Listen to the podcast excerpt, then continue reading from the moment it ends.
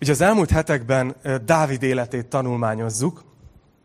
Dávid királynak azért szeretem az életét, mert annyira, annyira őszinte. Nem tudom, hogy ti is szeretitek a Dávid élete sorozatot? Van legalább két ember? Ki az, aki, akinek tetszik ez a sorozat? Oké, okay. legalább három ember. Jó. Ugye azért, mert, mert Dávid az nem ez a tipikus szent, hogy így, így megy, és ilyen glória van a feje fölött, és, és csak ilyen kedves dolgokat mond, hanem ő egy ilyen, kicsit ilyen nyers csávó. Így, így néha, hogy főleg a zsoltárokat olvassuk, így úgy oda mondja magáét, igaz? Hogy úgy néha azt kívánom, hogy bárcsak én is így kimondhatnám, amit gondolok. És aztán eszembe jut, hogy ja, ő ezt Istennek írta, ezeket a verseket. Ne, nem embereknek mutogatta, hogy mi, mi van benne. És ugye nem, nem érintünk minden eseményt az életébe, csak szemezgetünk belőle, és e- ezelőtt két alkalommal azt láttuk, amikor legyőzte Góliátot. Ugye ez ott volt a tanítás cím, hogy nézz szembe az óriásaiddal. És beszéltünk erről, ahogy, ahogy, ahogy Dávid Istenben bízott, és, és Isten rajta keresztül legyőzte az, az, az óriást, a Góliátot. És mi volt a jutalma, azt pedig az elmúlt alkalommal láttuk, még mielőtt Gergő tanított múlt héten előtte. Mi volt Dávid jutalma egy győztes csatáért? Még több csata. És ugye mondtam nektek, hogy ez a mi életünkben is így van általában. Ha megtanulsz egy területen győzni, akkor Isten azt fogja mondani, hogy nagyon jó, akkor nézzük az újabb kihívásokat. Úgyhogy ne lepődjetek meg ezen, amikor ilyen történik az életetekben.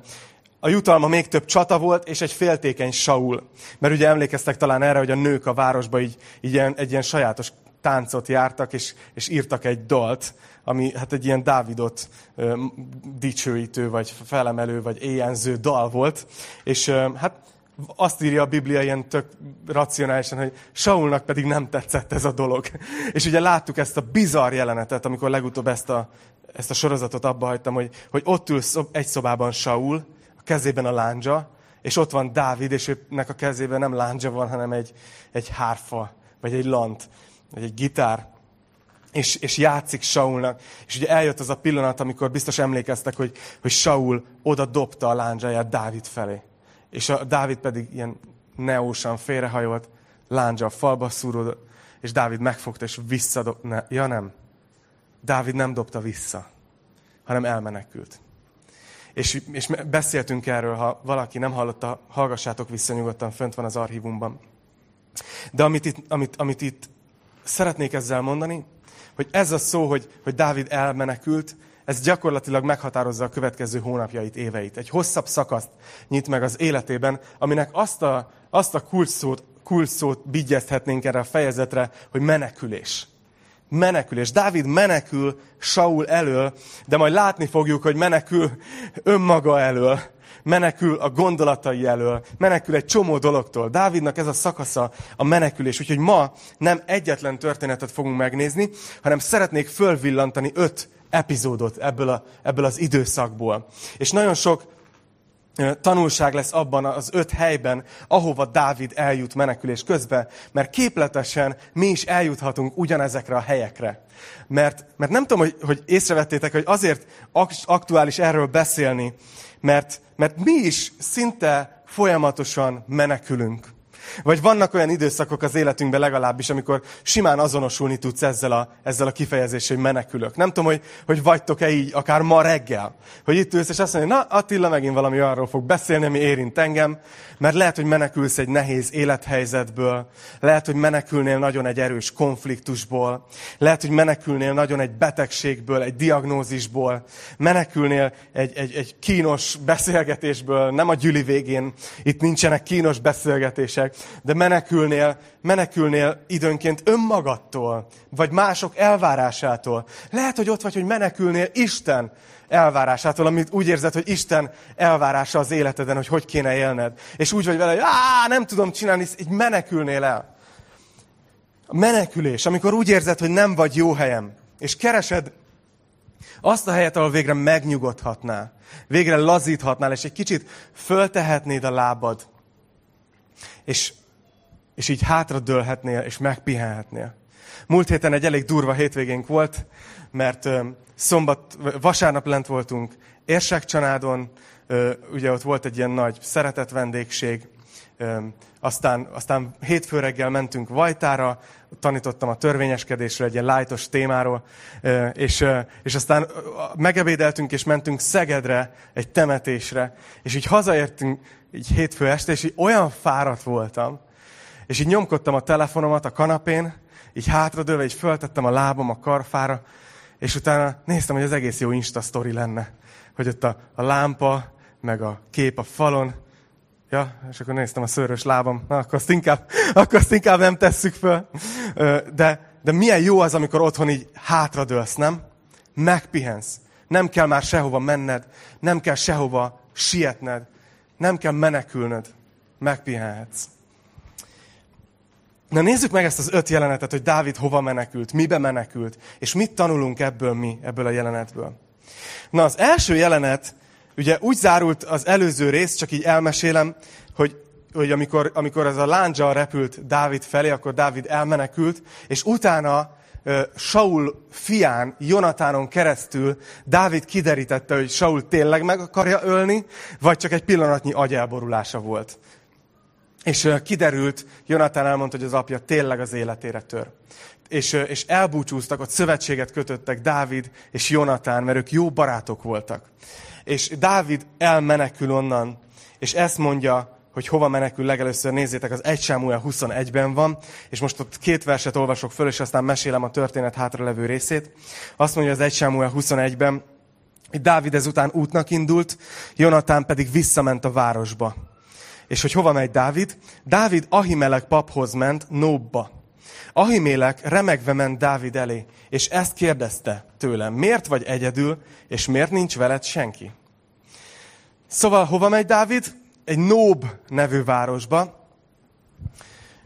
És miért megy oda? Mert ott van egy szentély, és ott van egy pap, Ahimélek, aki neki a bizalmasa aki már sokszor segített neki, már többször imádkozott Dáviddal, Isten vezetésével kapcsolatban. Tehát azt látjuk, hogy valószínűleg Dávidnak gőze sincs, hogy, hogy mihez kezdjen. Fáradt, elcsigázott, nem tudja, hogy merre van az előre, és ezért megy a szentébe, megy a lelki tanácsadójához, Ahimélekhez, és amikor odaér, akkor, akkor elhimélek, így remegve jön ki, hogy, hogy, hogy Dávid miért vagy egyedül. Tehát, hogy Dávid ugye egy, egy Saul mellett egy, egy tisztviselő volt az országban. Nem volt szokás egyedül járkálni a, a, az országban. És mégis most egyedül van, és elhimélek nem tudja mire vélni. És Dávid elmondja neki, hogy mi történt, elmondja, hogy menekül, hogy Saul az életére tör. És ami történik az az, hogy Dávid elmondja, hogy éhes, és ez a pap odadja neki azokat a szent kenyereket, amik, amiket ugye a papok ehettek volna csak meg. És, és mennyire látunk itt egy ilyen, egy ilyen igazi pásztori szívet Ahimélekben, nem? Nekem nagyon szólt ez a rész, hogy, hogy nem azt mondta, hogy de hát a szabály az szabály. Hát ezeket a kenyereket csak papok ehetik meg, úgyhogy te haj éhen, vagy keres máshol. Hanem, hanem odatta a kenyereket gondoskodott Dávid szükségletéről, a szeretetét kifejezte. És utána Dávid kér fegyvert, és odadja neki Góliát kardját, amivel levágta Góliát fejét. Dávid, ismerős már neki az a kard. És azt adja neki oda Ahimélek, hogy menjen. Ugye mennyire, mennyire egy képe ennek, mai, mai képen úgy tudnám összefoglalni, és értsétek jól, mert én nem vagyok, ismertek, tehát én nem vagyok egy ilyen szervezetpárti ember. Tehát amikor én a gyülekezetről beszélek, akkor nem valami szervezet lebeg a szemem előtt, valami nagy egyház, ami, ami hú de biztonságot ad nekünk. De ebben a helyzetben Dávid olyan, mintha a gyülekezethez menekülne arra a helyre, ahol Isten szokott hozzászólni, azokhoz az emberekhez, akiben megbízik, akikkel közös a hite. És nézzétek meg, hogy mekkora képez, hogy úgy megy Dávid tovább majd, hogy jól lakott, és fel van fegyverezve a következő harcokra. És ezen gondolkoztam, hogy milyen képe ez a gyülekezetnek. Hogyha, amikor nem tudod, merre van az e- előre, akkor jössz ide a közösségbe, a társaságba, jössz azokhoz az emberekhez, akikben megbízol, akik, akik kell ugyanaz a hited, és úgy mész el, hogy, hogy megerősödsz, hogy fel vagy fegyverezve a küzdelemre. De van egy hiba. Ugyanis ott ebben a szentélyben ott van egy másik ember is, akit Doégnak hívnak, és Doég Saulnak az egyik vezető embere. És Dávid pontosan tudja, hogy az, hogy ő ott meglátta őt, az be fogja köpni, és föl fogja használni ellene. Úgyhogy Dávid tudja, hogy nem maradhat ott, mert menekülnie kell emberektől. És ezen gondolkoztam, hogy ezt már, ezt már durva lenne egy áthozni párhuzamként, hogy nekünk is menekülni kell a gyülekezetből időnként, de, de, de biztos érzitek azt, hogy, hogy ugyanakkor látjuk azt, hogy mindenhol emberek vannak. Még a gyülekezetben is, még a szentélyben is. És, és lesznek emberek, akik, akik visszaélnek dolgokkal, amit, amit megtudnak rólad, amit, meg, amit megismernek rólad.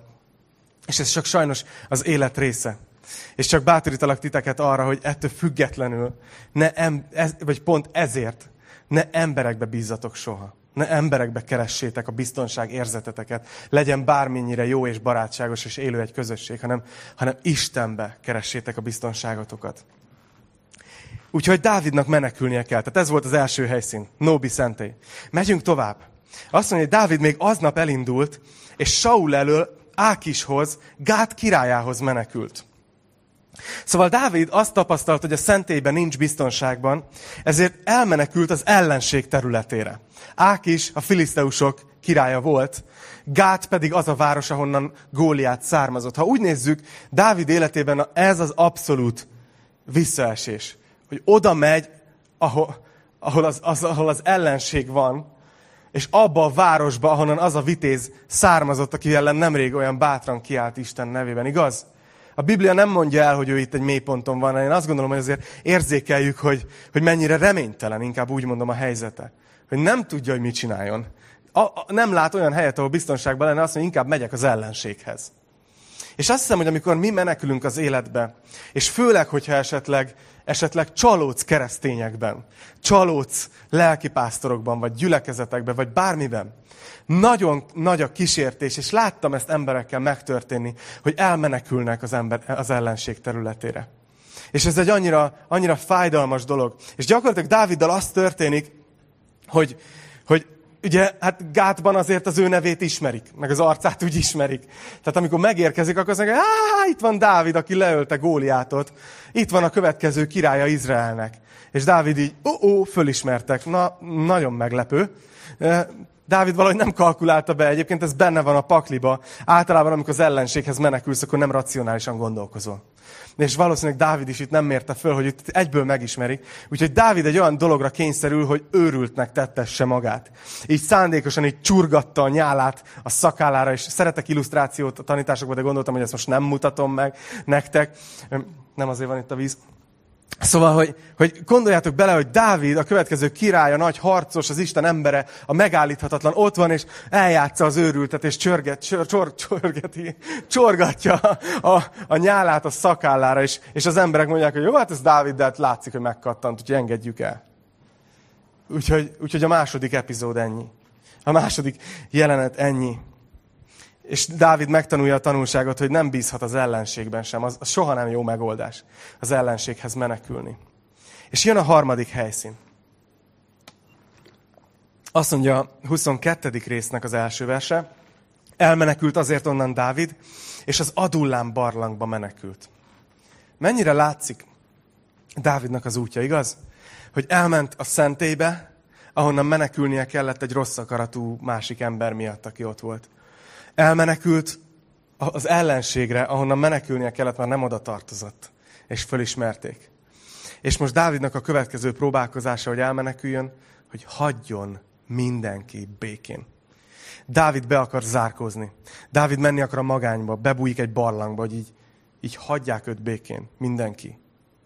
Dávid begubózik, és nem akarunk az igébe túl sokat belemagyarázni, hogy milyen érzései lehettek ott a barlangba, de ebben az esetben nem kell megtennünk, mert írtott egy Zsoltárt. A 142. Zsoltárt. És, és csak hogy lássátok, hogy milyen lelki állapotban volt itt Dávid. Ezt mondja a negyedik vers második részétől, hogy tört vetettek nekem az ösvényen, amelyen járok. Elveszett minden menedékem. Senki sem törődik velem. Figyelj esedezéseimre, mert igen, elesett vagyok. Hozz ki engem a börtönből, hogy magasztalhassam a nevedet. Körém sereglenek majd az igazak, amikor jót teszel velem. Mennyire, mennyire mély szavak. Dávid látszik, hogy teljesen úgy érzi, hogy mindenki elhagyta, mindenki cserben hagyta. Könyörög Istennek, hogy figyeljen oda az esedezésére, mert úgy érzi, hogy nem figyel. És azt mondja, hogy tört tettek az ösvényembe, tehát egy csapdát. És azt mondja, hogy elveszett minden menedékem. És azt mondja, hogy figyelj az esedezésemre, mert, mert nagyon elesett vagyok. Itt van Dávid, az Isten szíve szerinti ember, és ott áll Isten előtt, és azt mondja, hogy én, én annyira, annyira mélyen vagyok. És látszik, hogy magányos, és, és valahogy álmodik arról, hogy de jó lenne, lenne, lenne egy pár barátom.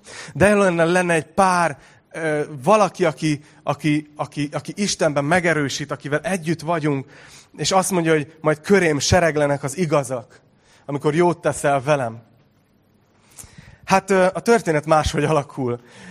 Most lelövöm a, a, a, a végkifejletet. Isten nem engedi meg Dávidnak, hogy sokáig ott begubózva legyen, és, és magányoskodni próbáljon. És mivel Dávid magányosnak érezte, Isten hozott neki társaságot.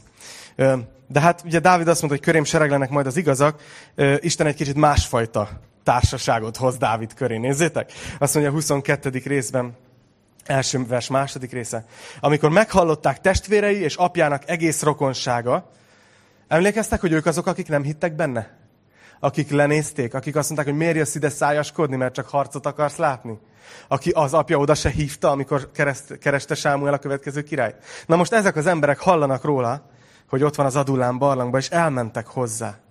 De nem csak ők, azt mondja a második vers, oda sereglett még hozzá mindenféle elnyomott, eladósodott és elkeseredett ember. Hú, milyen társaság. Mindenféle elnyomott, eladósodott és elkeseredett ember. Hát ez egy dream team. E, e, itt, itt van, hogy végre nem lesz magányos, igaz? Van társasága, hát nagyszerű. És azt mondja, figyeljétek, ő pedig a vezérük lett. Mint egy 400 ember volt vele. Hát ez nem az a társaság, akire Dávid várt. Ez az a társaság, ha megfigyelitek, ahol senki nem azért jött, hogy Dávidnak segítsen. Senki nem azért jött, hogy Dávid felé szolgáljon, hogy Dávidot bátorítsa, hogy Dávidot felemelje ebből a mély depresszív állapotból, amiben éppen van. Itt minden egyes ember abból a 400 emberből, tudjátok miért jött? Mert akartak valamit Dávidtól. Szükségük volt rá. Szükségük volt rá. És Isten sokszor így hoz ki minket a kis magányos barlangunkból. Amikor azt mondjuk, hogy jó, felejtsen el mindenki, hagyjatok békén. és bezárkozunk a kis magányos helyünkre, és úgy érzük, hogy elveszett minden remény. Isten a megoldást nagyon sokszor szükségek formájába küldi. Szolgálati lehetőség formájába küldi. Jön valaki, aki még nálad is mélyebben van. Jön valaki, aki még nálad is nagyobb szükségben van. És tőled vár segítséget. És tudjátok, mi a durva? Nagyon durva nekem ez a vers. Amikor azt mondja, hogy, hogy Dávid ezeknek az embereknek a vezérük lett. Itt, itt az, arra utal ez a félmondat, hogy, hogy Dávidnak volt egy lehetősége, hogy azt mondja, hogy húzzatok innen. Vagy azt mondja, hogy oké, okay, akkor én leszek a vezetőtök. És Dávid fölvállalja. És ezek az emberek, akikről itt az ige azt mondja, hogy, hogy eladósodott, elnyomott, elkeseredett emberek, ők lesznek később azok az emberek, akikre azt mondja az ige, hogy Dávid vitéz emberei. Ők lesznek azok, akik később a trónra segítik Dávidot. Itt még ilyen elkeseredett, elnyomott és, és eladósodott emberek, és ők lesznek Dávid vitéz emberei. Miért? Mert Dávid a vezérük lett. Dávid fölvállalt, hogy befektet ezekbe az emberekbe, hogy szereti őket, hogy vezeti őket, hogy tanítja őket az Isten dolgaira, hogy bátorítja őket, és, és vezeti őket. És milyen óriási kép ez a vezetésről. Lehet, hogy vagytok itt, akik vezetők vagytok, vagy vezetők lesztek, akár gyülekezeti körben, akár céges világban, stb. És, és milyen, milyen nagy dolog, hogyha megnézitek ezt a párhuzamot, hogy itt van Dávid az Adullám barlangban, és azt mondja arra, akit kapott, akik vannak, hogy akkor én vezetlek titeket. És párhuzamosan írja le a Biblia, hogy mi történik eközben, egy másik helyszínen, ahol Saul éppen találkozik az ő vezetőivel, vezetői körével. És tudjátok, mit csinál Saul? Ez a becsavarodott, negatív spirálba lévő király. Leszúrja az egész stábját. Mindenkit. Földbe döngöl. Mert, mert megtudja, hogy Dávid ellopta a kenyereket, vagy megkapta, megkapta, vagyis hát elvitte a kenyereket, meg megkapta a góliát kardját, és, és Saulnak habzik a szája a dühtől. És lemészároltatja az összes papot, aki a Nóbi szentélyben ö, szolgált. És az összes vezetőjét nagyon durván leszólja. Milyen, milyen pár ellentét a két vezető között, nem? Itt van Saul, aki mellett valószínűleg az ország legnemesebb emberei voltak. Valószínűleg sok területet vittek az országban, és segítettek kormányozni az országot. És Saul egy olyan vezető, aki agyonveri a saját embereit. És itt van Dávid, a mindenféle elnyomott, elkeseredett, eladósodott ember, és azt mondja, hogy gyertek. Jézus jutott eszembe, amikor nem tudom, megvan ez a történet, hogy, hogy átmennek a, a tó túloldalára, mert fáradtak. Akarnak pihenni egy kicsit. És az emberek, amikor látják, hogy Jézus kihajózik, akkor azt gondolják, hogy akkor, akkor megkerüljük a tavat. Nem tudom, hogy volt egy ilyen futósáv, mint a Margit szigeten. Tehát ilyen gumírozott. Hogy hát, ha elérjük, mire átér hajóval. De lényeg az, hogy mire Jézus be, majdnem azt mondom, hogy beparkolt, tehát hogy kikölt a másik oldalán a tónak, addigra ezek az emberek ott vannak, és így várják, hogy szolgáljon feléjük Jézus. És azt mondja ott az ige, hogy Jézus megsajnálta őket, megszánta őket, mert olyanok voltak, mint a pásztor nélkül való juhok. És, és elkezdte gyógyítani a betegeiket, és elkezdte tanítani őket. Mekkora kép, nem? Szóval ez, volt a harmadik helyszín, a bezárkózás, a magány. Isten nem engedte meg Dávidnak. Na nézzük, hogy mi a negyedik helyszín, hova menekül még Dávid. Azt hiszem ez lesz az egyik legdurvább. Ez még lehet, hogy az egyik kevésbé ismert történetek közé tartozik.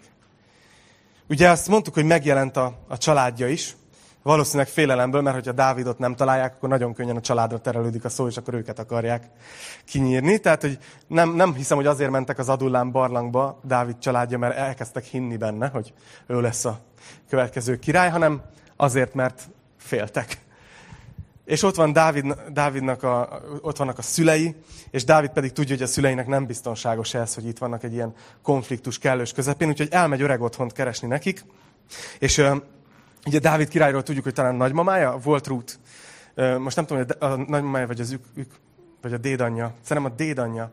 És a lényeg az, hogy ugye ő Moábi volt Ruth, egy másik országból származott, aki betagozódott Izraelbe. Fölvette azt az Isten hitet, ami Izraelben volt, magáévá tette, és azt mondta, hogy azt mondta az anyósának, ugye, hogy az én, te Istened az én Istenem. Ahova te megy, oda megyek én is. És így ment, és őtől származott Dávid király. Úgyhogy most, amikor Dávid gondolkozik, hogy hát az egész országban igazából vérdíj van a fejemre tűzve, hova vigyem a szüleimet, hogy megvédjem őket, akkor elviszi őket Moabba és ott, ott lepakolja a csapatot, és amikor jön visszafele, akkor egy nagyon érdekes jelenet történik.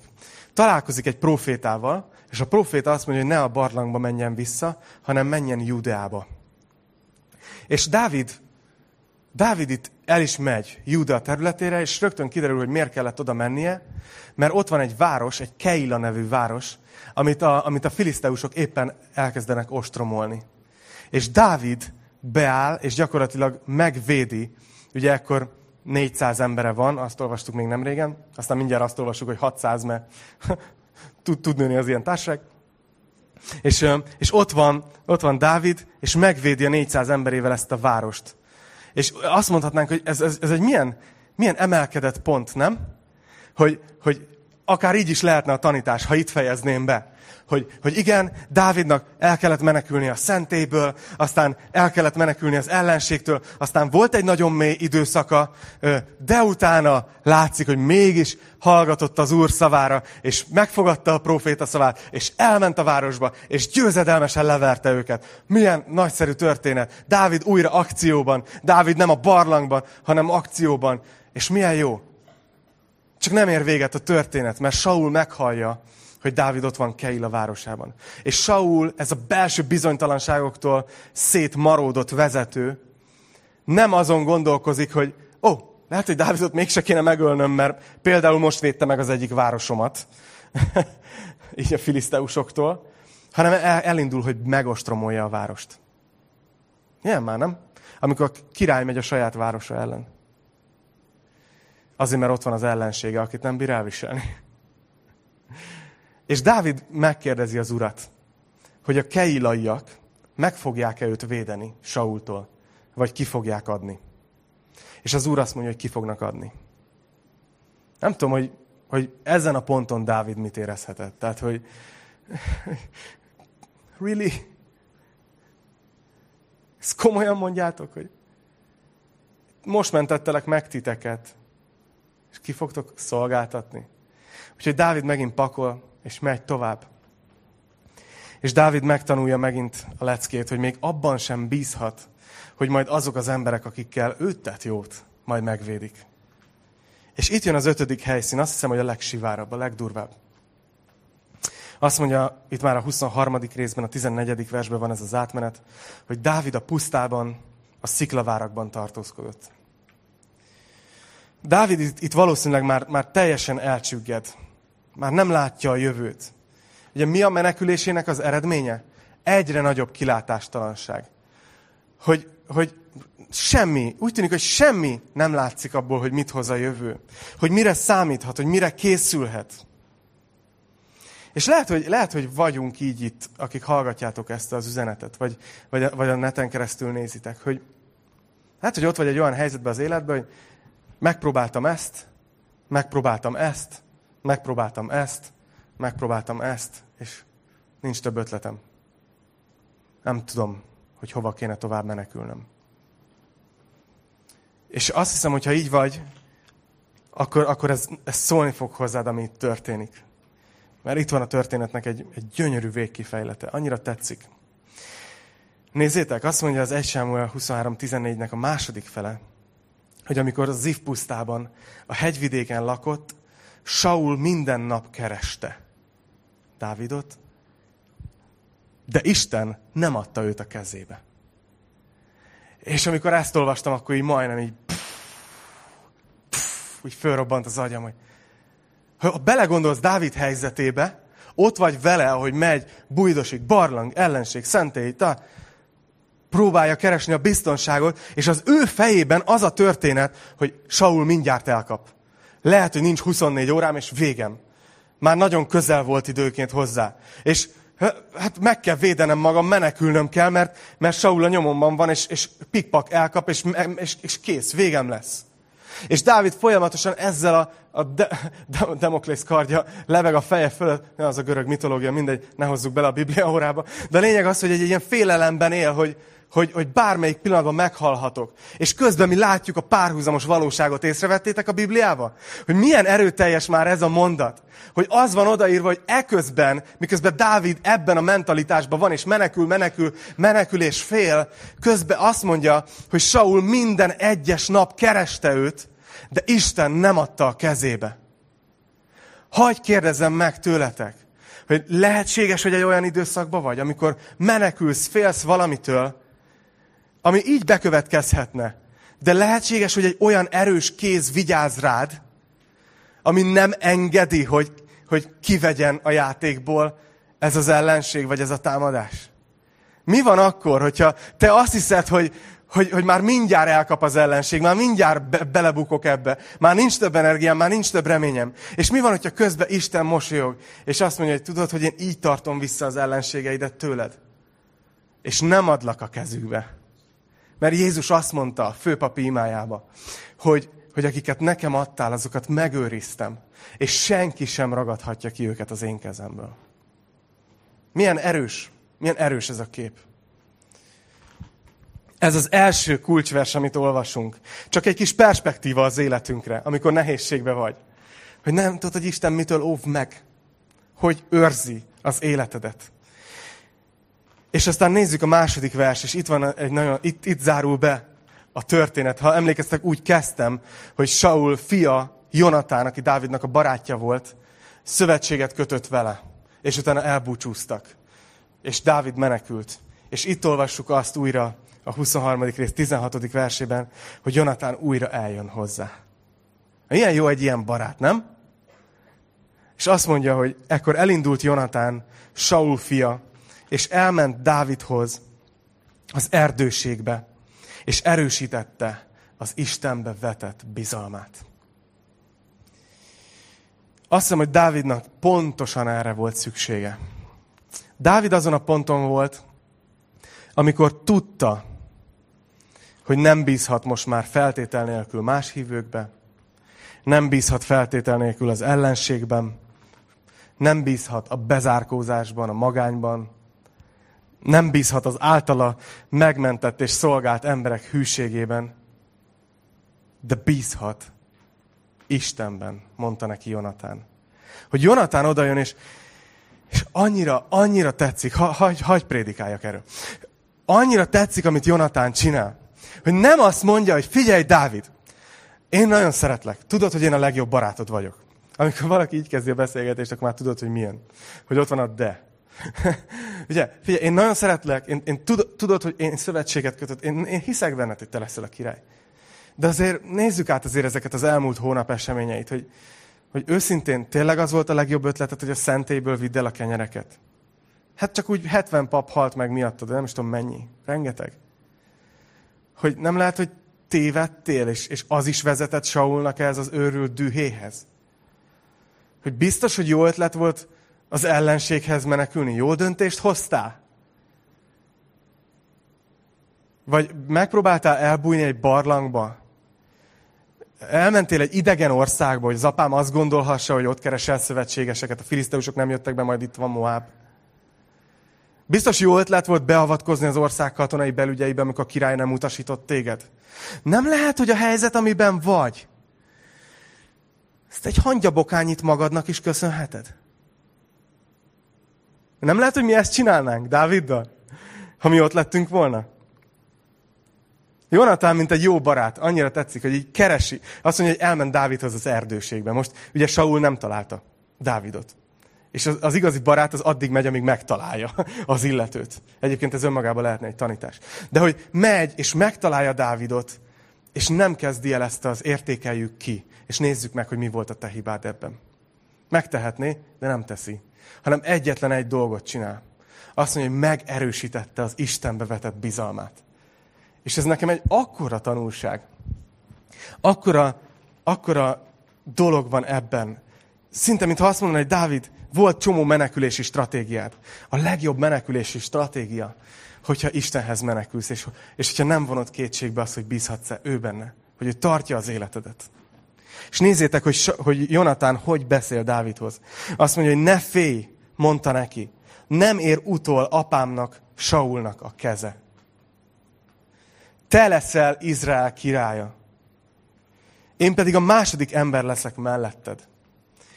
Apám, Saul is tudja ezt, hogy így lesz. És szövetséget kötöttek egymással az Úr színe előtt. Milyen óriási dolog, nem? Ami itt történik. Annyira szeretnék egy ilyen Jonatán-féle ember lenni. Nem értékelte ki Dávid hibáit, nem mondta azt, hogy ezt magadnak is köszönheted. Hanem azt mondta, hogy, mert lehet, hogy egyébként igaz is volt. Figyeljetek. Lehet, hogy igaza lett volna de mégis arra irányította rá, hogy figyelj, akárhogy döntöttél azokban a helyzetekben. Istennek az elhívása még mindig érvényes az életedre. Istennek az elhívása, mondja az ige, az visszavonhatatlan. Nincs olyan, hogy hát igen, te lettél fölkenve királynak, de hát elmentél a filiszteusokhoz, meg a Moábhoz, úgyhogy most visszavontuk. Mégse te leszel. Hanem Jonatán egyszerűen megerősíti Dávidot abba, hogy igazából az igazán fontos dolgokban semmi nem változott. Te leszel a király. Isten ígéretei még mindig állnak, még mindig igazak, még mindig érvényesek. És azt mondja, hogy figyelj, apám is tudja ez. Mit gondolsz, miért keres téged olyan habzó szájjal? Mert pontosan tudja, hogy Isten keze az életeden van. Pontosan tudja, hogy mire rendelt téged az Isten. Pontosan tudja, hogy ő félre lett téve. És Dávidot csak így erősíti meg az Istenbe vetett bizalmában. És hagy tegyem ugyanezt ma, így, így a tanítás lezárásaként. Hagy erősítsem meg az Istenbe vetett bizalmatokat. Hogy lehet, hogy te is ott vagy az életedben, hogy ahogy így visszagondolsz, persze, akik, jó, akik az ifi alkalmakra járnak, ti még valószínűleg nektek még nincs annyi megbánásotok az életben, de lehet, hogy már nektek is van egyébként egy-két dolog, amit máshogy csináltatok volna. De minél, ahogy haladunk előre az életben, és ugye középkorúak lesztek, mint én, meg stb. Ugye előjön az, hogy azért ezt lehet, hogy ott másképp kellett volna, lehet, hogy azt is másképp kellett volna, ezt is másképp kellett volna, és ha nem vigyázunk, akkor ezek be tudnak minket csavarni abba, hogy mint Dávid ott ülünk a sziklavárba, az erdőségbe, és, és bujkálunk az életbe. Mekkora dolog az, ami itt történik, hogyha el tudod hinni azt, hogy Istenbe még mindig megbízhatsz. Hogy Isten tudta, hogy fogsz dönteni azokon a pontokon. És ennek ellenére adta már jóval előtte neked az ígéretet és az elhívást, hogy a mennybe visz, hogy használni fog, hogy ajándékokat ad neked. Hogy, hogy amikor valamit buksz, akkor lehet, hogy a melletted lévő kiakad. Lehet, hogy barátaid hátat fordítanak. Lehet, hogy még te is kiakadsz saját magadon. Az egyetlen, azt hiszem, hogy pont tegnap hallottuk ezt Dunavecsén. A Görbic Tamásék is ott voltak velünk a Flajszágáéknál. És azt hiszem, hogy ő mondta ezt, hogy az egyetlen, aki nem akad ki, amikor buksz, az Isten. És ez olyan jó tudni, hogy egy ilyen apukánk van, egy ilyen atyánk van, akiben tényleg bízhatunk, aki mindenből ki tud hozni még jót. És ezzel erősítjük meg a szívünket. És hagyd mondjak még valamit. Jézus a mi Jonatánunk. Vagy nem is tudom.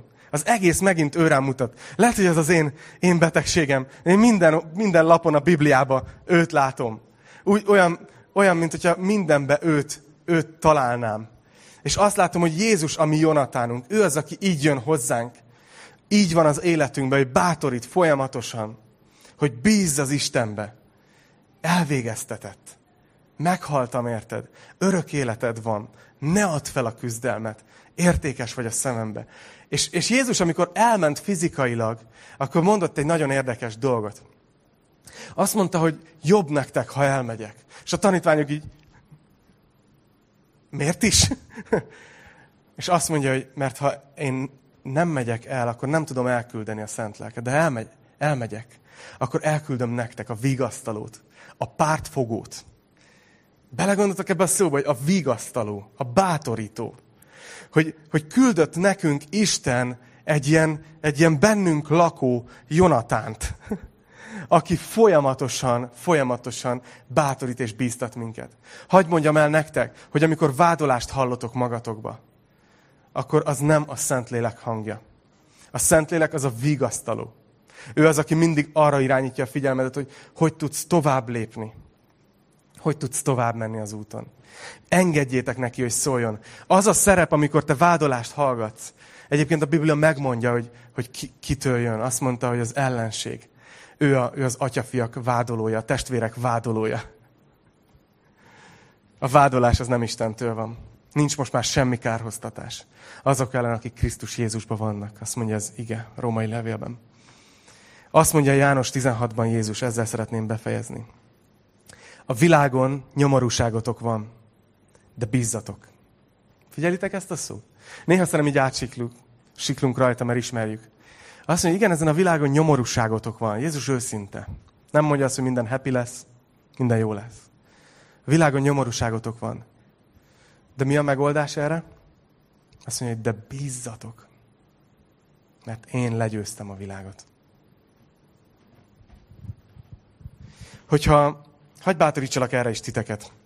Az az imám, hogy egy olyan gyülekezet legyünk, egy olyan közösség legyünk Jézus tanítványaiként, hogy amikor valaki bejön közénk, és akár itt van egy hete, egy hónapja, fél éve, éve, két éve, öt éve, ne, ne lendüljünk át soha abba a pontba, amikor elkezdjük egymást így lehúzni, vagy vádolni. Milyen lenne, hogyha milyen Jonatánok lennénk, akik így megyünk, és megerősítjük az embereknek az Istenbe vetett bizalmát. Néha még ezt is gondolom, hagyd mondjak még erről. Na, még van két percem. És úgy szed le senki a színpadról, ha hosszabban beszél. Néha azt, azt látom, hogy keresztényként látunk társadalomba kérdéseket, folyamatokat, amik nem tetszenek. Látunk dolgokat, amit emberek olyan életmódot élnek, ami szerintünk nem biblikus és nem fér bele. Látunk néha keresztényeket is, akik úgy élnek, ahogy nem biblikus. És, és nagyon nagy a kísértés ilyenkor, hogy úgymond rendbe tegyük az embereket, vagy rendbe tegyük egymást. Megregulázzuk egymást és akkor kivonulunk bannerekkel, hogy szerintünk mi az igazság. És képviseljük az, az Isten véleményét. Mert mi vagyunk az igazságnak az élharcosai. És tudjátok, azt hiszem, hogy az embereknek nem arra van szükségük elsősorban, hogy, hogy szembesítsük őket a bűnükkel. Azt a Szentlélek megteszi. Azt a szerepet Isten az, az ő lelkére osztotta. Jó? Tehát a szembesítés a bűnnel az a Szentlélek feladata. De mi lenne, ha mi meg azt csinálnánk, hogy megpróbálunk azon működni, hogy oké, okay, itt van ez a kollégám, itt van ez a barátom, itt van ez az embertársam. Mit tudnék tenni azért, hogy a szívébe valahogy fölébb legyen a bizalom Isten felé? Hogy elkezdjen bízni az Istenbe valahogy, az ő jóságába, az ő jellemébe, az ő szeretetébe. És lehet, hogy két év múlva, amikor már megtanult, egy pici bizalom legalább ott van, egy pici bizalom Isten felé, hogy, hogy ő lehet, hogy mégis jó, és jót akar az életemmel, akkor már el lehet mondani az igazságot, hogy figyelj, amit most csinálsz magaddal, az pont, pont lerombolja azt az életet, amit Isten tervezett neked. De ha ezzel kezded, akkor megszakad a kapcsolat, és dobhatod a kukába. Úgyhogy az az imám, hogy legyünk egy ilyen Jonatán gyülekezet. Úgyhogy mai nappal ünnepélyesen átnevezzük a gyülekezetet. Jani, ha nézitek Pestről, akkor kis tartsai Jonatán gyülekezet. Nem, nem, nem, csak, csak vicceltem. De a lelkületünk, az legyen ilyen. Talán lehet, hogy abban van a kulcs, hogy ha Isten lelke betölt minket, a vigasztaló. Amikor úgy megyünk dicsőítésbe, hogy, hogy tényleg most találkozni akarok az Úrral, és imádkozok, hogy Szentlélek, töltsél, légy szíves, csordultig. Szükségem van rád, szeretnélek téged. És akkor mennénk ki az ajtón úgy, mint sok-sok Jonatán.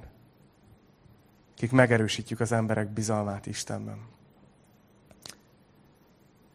Hát imádkozzunk ezért. És imádkozzunk azért, hogy most, ahogy az úrvacsorát fogjuk venni, azt a pászkát és azt a szőlőlét, ami Jézus halálára emlékeztet minket, az ő megtört testére és kiontott vérére. Ami emlékeztet minket, hogy bűnösök voltunk, de emlékeztet minket arra is, hogy meg vagyunk váltva. Tudjátok, hogy mi az a kezetekben, amikor kezetekbe veszitek az úrvacsorát? Az egy, az egy olyan, mint egy, mint egy emlékeztető az ígéretre. Sokat tanítottam ma az ígéretről, hogy az ígéret nem lett visszavonva. Jézus azt mondta, hogy újat teszek veletek az Isten országába egyed így, és enged, hogy ahogy veszed az úrvacsorát, emlékszel arra, hogy Jézus meghalt, érted? Erős, megerősítse ez a dolog a bizalmadat Istenben. Úgyhogy azoktól, akik az interneten néztetek minket, tőletek elbúcsúzunk az ima után, le fog állni a közvetítés. Mi pedig menni fogunk tovább néhány dallal, és, és úrvacsorázni fogunk. Gyertek, imádkozzunk. Atyám, köszönöm neked azt, hogy szereted a te népedet. Köszönöm még azt is, hogy azt mondja a te igét, hogy te féltőn, féltőn szerető Isten vagy. Nem akarsz minket odadni senki másnak. Nem akarod, hogy, hogy más dolgokba meneküljünk, máshoz meneküljünk, mint hozzád. És szeretnék imádkozni mindenkiért, aki nehéz helyzetben van, Uram. Hogy erősítsd meg most a bizalmát te benned.